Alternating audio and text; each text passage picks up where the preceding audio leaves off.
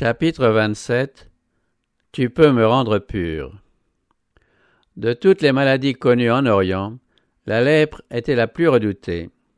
Sa nature incurable, son caractère contagieux et ses répugnants effets épouvantaient les plus courageux.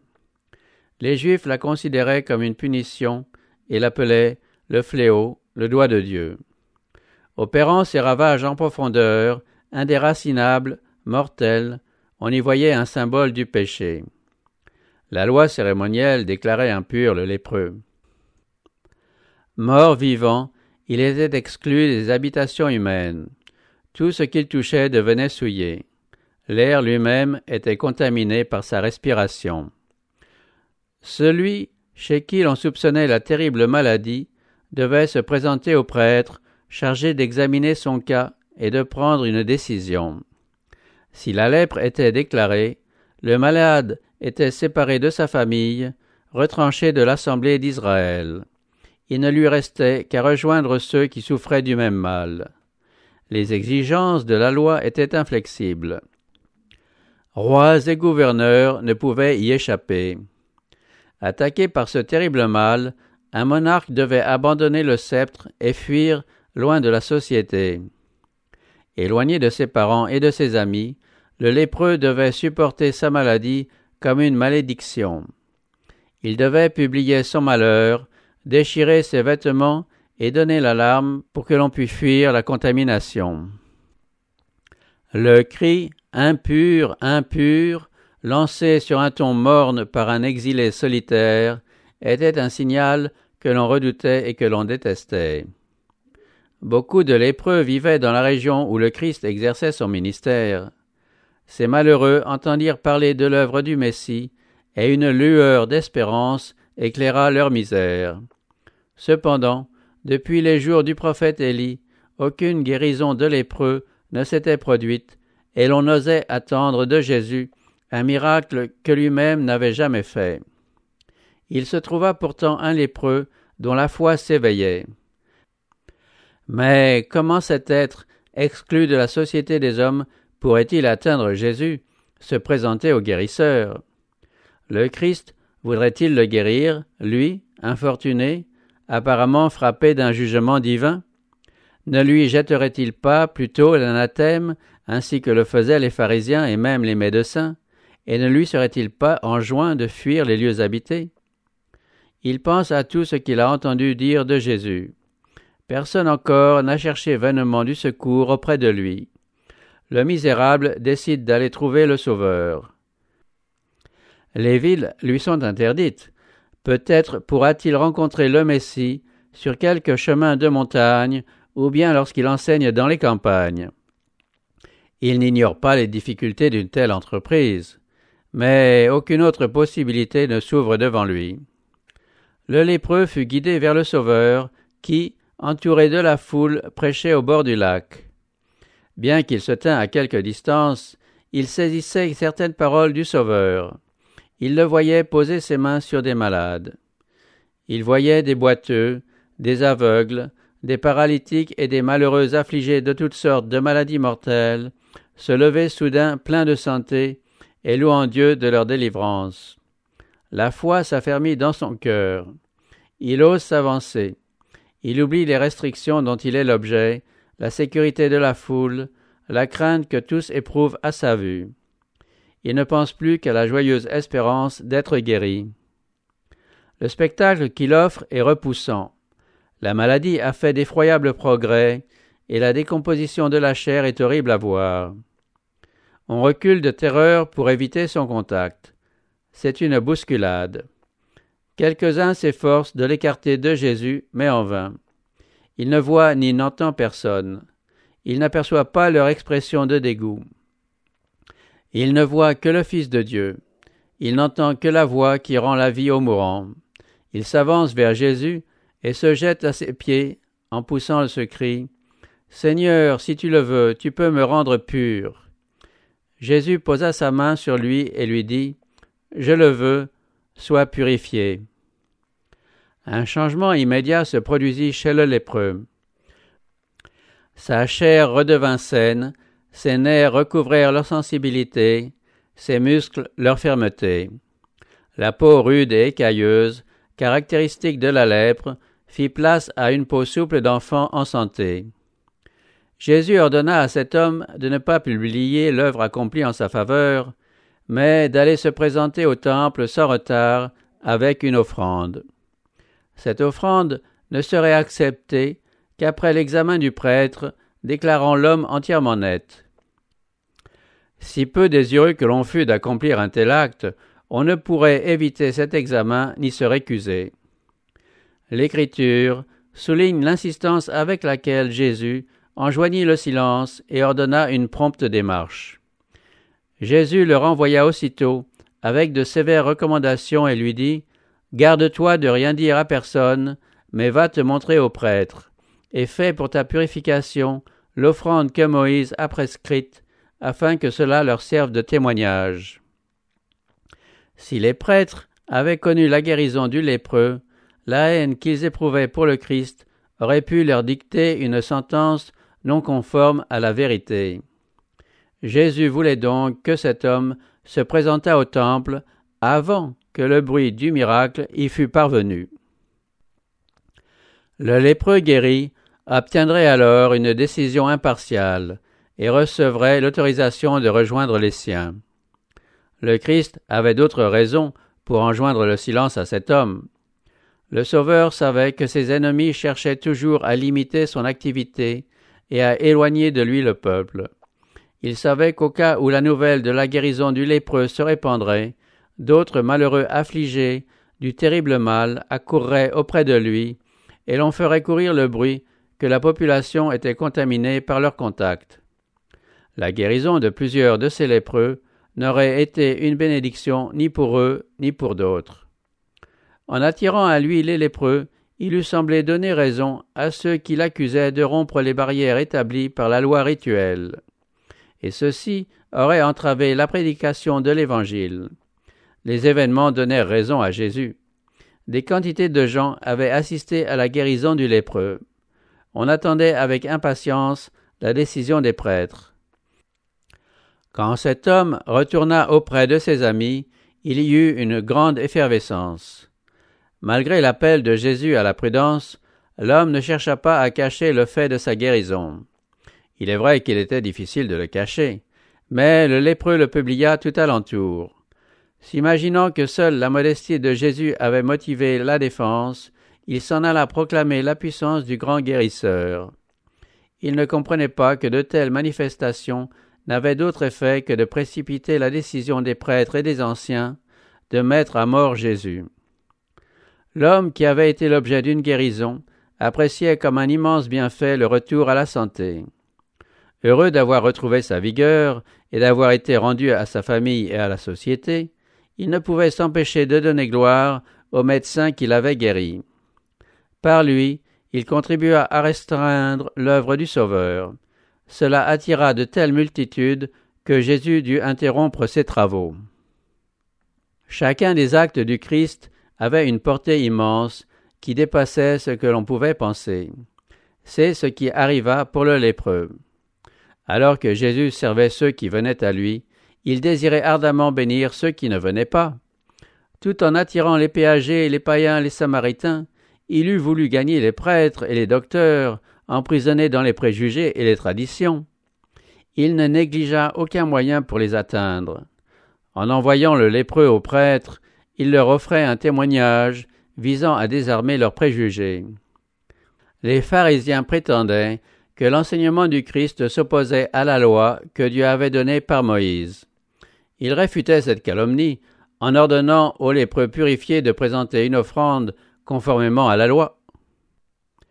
Ce témoignage eût été suffisant s'ils avaient consenti à se laisser convaincre. Les chefs avaient envoyé des espions de Jérusalem afin de trouver un prétexte pour mettre à mort le Christ.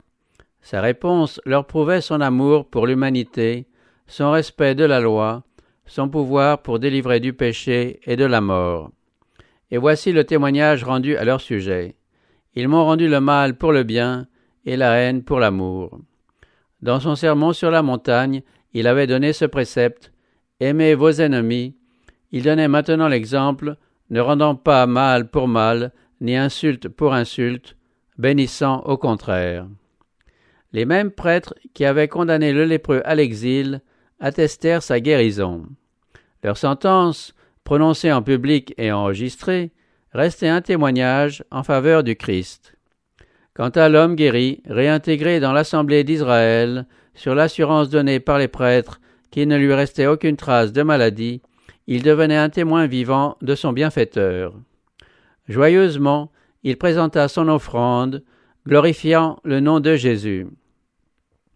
Les prêtres furent convaincus de la puissance divine du Sauveur. L'occasion leur était offerte de connaître la vérité et de jouir de la lumière. S'ils refusaient la lumière, celle-ci s'éloignerait pour toujours. Elle fut rejetée par plusieurs, mais ce n'est pas en vain qu'elle avait lui. Bien des cœurs furent touchés qui ne le montrèrent pas alors. Pendant la vie du Sauveur, sa mission ne parut pas trouver beaucoup d'écho chez les prêtres et les docteurs. Plus tard, après son ascension, une grande foule de prêtres obéissait à la foi.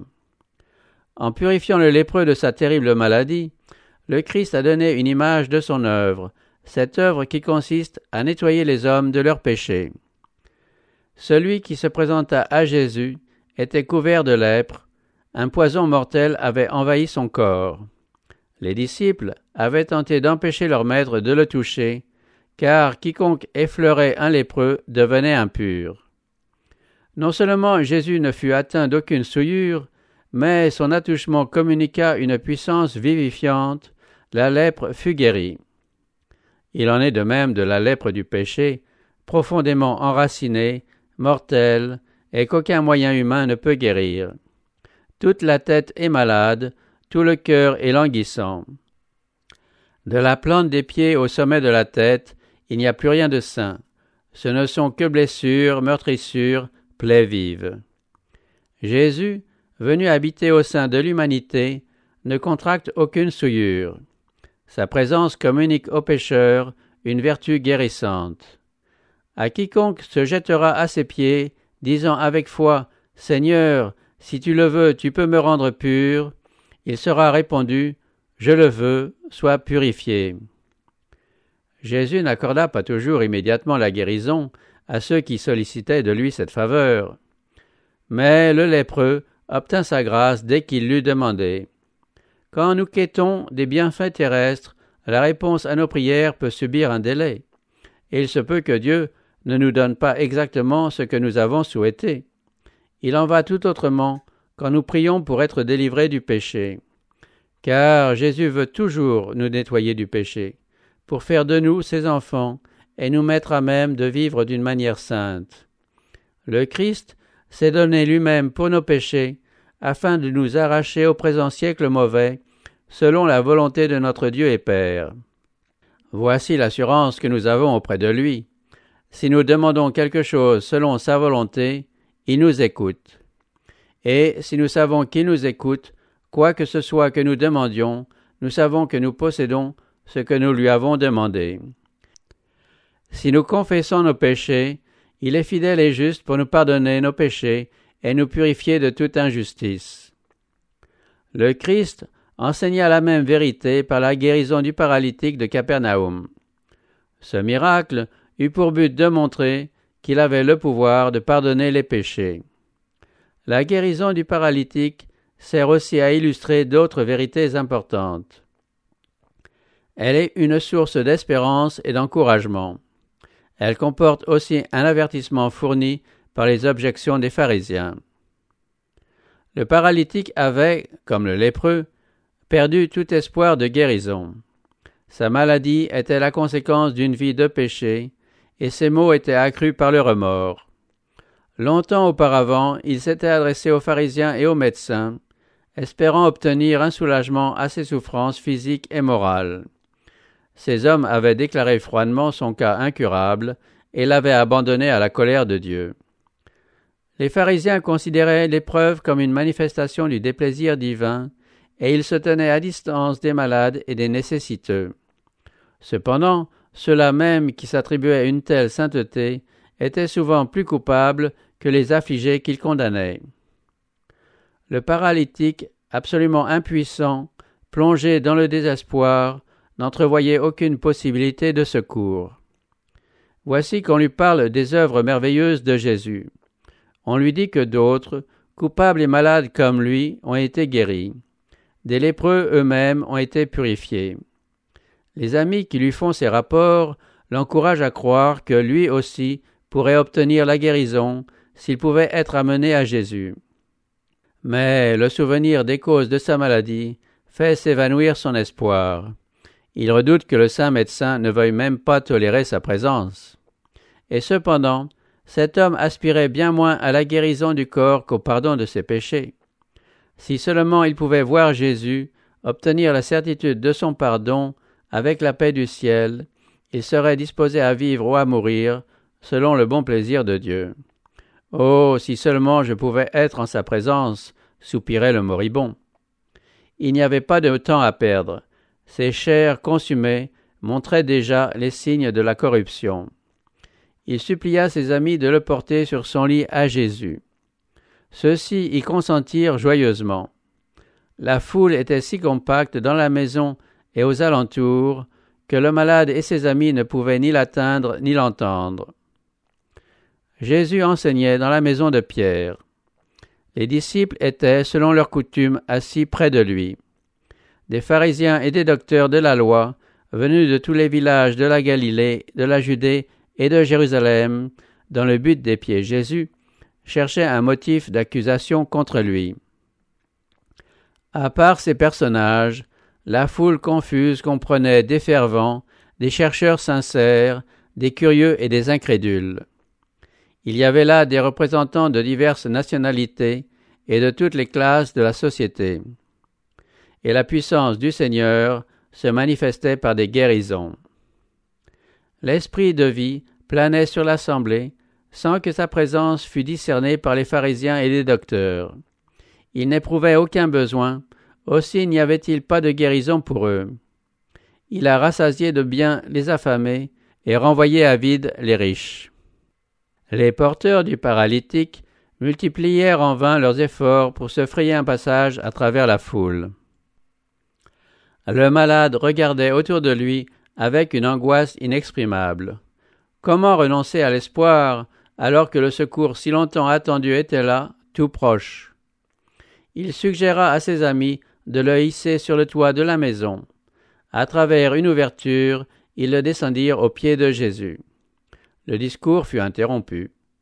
Le Sauveur considéra le triste visage tendu anxieusement vers lui, et vit les yeux suppliants fixés sur lui. Il comprit, car c'est lui-même qui avait attiré cet esprit inquiet et travaillé par le doute. Alors que le paralytique était encore chez lui, le Sauveur avait déjà parlé à sa conscience. Quand il s'était repenti de ses péchés, et avait cru que la puissance de Jésus pourrait le guérir, le Sauveur avait commencé de répandre dans son cœur avide ses grâces vivifiantes. Jésus avait vu poindre la première lueur de foi chez cet homme. Il avait vu cette foi grandir et s'attacher à lui comme au seul espoir du pécheur. Il avait vu cette foi s'affermir à chaque effort nouveau pour parvenir en sa présence. Le Sauveur dit alors, et ses paroles frappèrent les oreilles du malade comme une sublime musique, Prends courage, mon enfant, tes péchés te sont pardonnés. Et voici l'âme du malade débarrassée du fardeau de son désespoir. La paix du pardon entre en lui et resplendit sur son visage. Ses douleurs disparaissent, son être tout entier est transformé. Le paralytique est guéri, le pécheur est pardonné. Avec une foi simple, il accepte les paroles de Jésus comme une promesse de vie nouvelle. Il ne demande rien de plus, accablé par une béatitude trop grande pour être exprimée. Une céleste lumière éclaire ses traits, et la crainte saisit ceux qui contemplent la scène. Les rabbins avaient attendu impatiemment pour voir quelle serait l'attitude du Christ. Ils se rappelaient comment ce malade leur avait demandé du secours et comment il lui avait refusé toute espérance et toute sympathie. Il l'avait même déclaré frappé de la malédiction de Dieu à cause de ses péchés. La vue du malade leur rappela ces choses, et, remarquant l'intérêt manifesté par toutes les personnes présentes, ils furent effrayés en pensant qu'ils allaient perdre l'influence qu'ils exerçaient sur le peuple. Sans échanger un mot, ces dignitaires lurent dans les visages des uns et des autres la même pensée. Il fallait faire quelque chose pour effréner cet enthousiasme. Jésus avait déclaré que les péchés du paralytique étaient pardonnés. Les pharisiens s'emparèrent de ces paroles comme d'un blasphème et pensèrent à le présenter comme un crime méritant la mort. Ils disaient dans leur cœur Il blasphème. Qui peut pardonner les péchés si ce n'est Dieu seul? Le regard sévère de Jésus fit reculer tous ces hommes. Il leur dit Pourquoi avez-vous de mauvaises pensées dans vos cœurs? Qu'est-ce qui est plus facile de dire? Tes péchés te sont pardonnés ou de dire Lève-toi et marche Or, afin que vous sachiez que le Fils de l'homme a sur la terre le pouvoir de pardonner les péchés, Lève-toi, dit-il au paralytique, prends ton lit et retourne chez toi. Alors, celui qu'on avait amené à Jésus sur un lit se leva avec l'agilité et la force de la jeunesse. Un sang vivifiant circulait dans ses veines, chaque organe de son corps avait soudain repris son activité. Un teint florissant succédait à la pâleur mortelle. Et à l'instant, il se leva en leur présence, prit le lit sur lequel il était couché, et s'en alla dans sa maison en glorifiant Dieu. Tous étaient dans l'étonnement et glorifiaient Dieu. Remplis de crainte, ils disaient Nous avons vu aujourd'hui des choses étranges.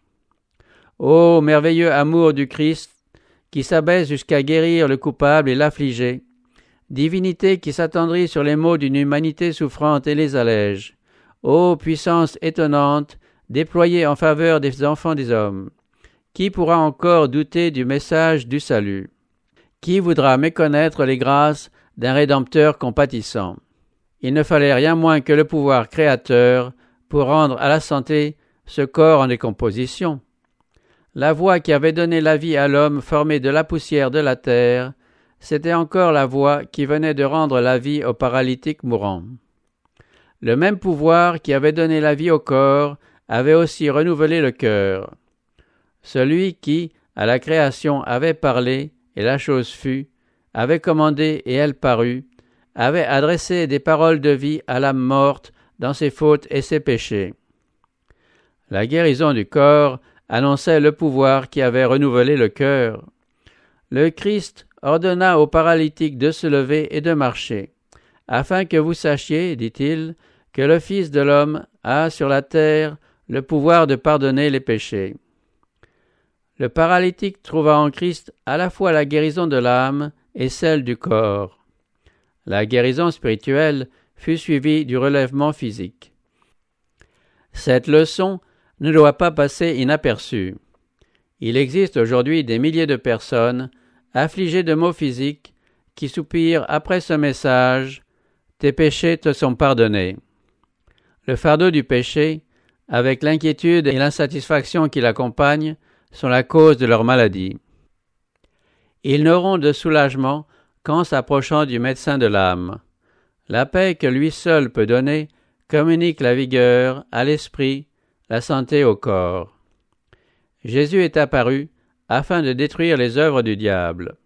En lui était la vie, et il dit, Je suis venu afin que les brebis aient la vie et qu'elle l'ait en abondance. Il est un esprit vivifiant. Il possède aujourd'hui le même pouvoir de donner la vie qu'au jour où, sur la terre, il guérissait les malades et promettait le pardon aux pécheurs.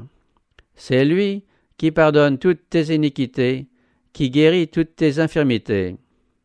Il semblait à ceux qui avaient assisté à la guérison du paralytique que le ciel s'était ouvert pour leur révéler les gloires d'un monde meilleur. Quand l'homme qui venait d'être guéri traversa la foule, louant Dieu à chaque pas et portant allègrement son fardeau, le peuple, saisi de crainte, s'écarta pour lui livrer passage, chacun murmurant à son voisin, Nous avons vu aujourd'hui des choses étranges. Les pharisiens, muets d'étonnement, voyant leur échapper l'occasion d'insuffler leurs mauvais sentiments à la multitude, se jugeaient vaincus. Les rabbins étaient délaissés, car l'œuvre merveilleuse opérée en faveur de cet homme qu'ils avaient abandonné à la colère de Dieu avait fortement impressionné le peuple. Ces docteurs reconnurent que le Christ possédait un pouvoir dont ils avaient attribué à Dieu seul le monopole. Ils restaient décontenancés et confus, sentant sans vouloir le confesser la présence d'un être supérieur dont la dignité et la douceur contrastaient avec leur attitude hautaine. Plus il était évident que Jésus avait sur la terre le pouvoir de pardonner les péchés, plus ils se retranchaient derrière leur incrédulité avec obstination. Ils sortirent de la maison de Pierre, où ils venaient d'assister à la guérison du paralytique, pour former de nouveaux complots en vue de réduire au silence le Fils de Dieu. Les maladies physiques les plus malignes et les plus invétérées ne résistaient pas à la puissance du Christ, mais la maladie de l'âme se montrait plus réfractaire chez ceux qui fermaient les yeux pour ne point voir la lumière. La lèpre et la paralysie étaient moins redoutables que le fanatisme et l'incrédulité. Il y eut de vives réjouissances dans la maison du paralytique, quand celui-ci revint guéri au sein de sa famille, portant avec aisance le grabat sur lequel on l'avait lentement transporté quelques instants auparavant.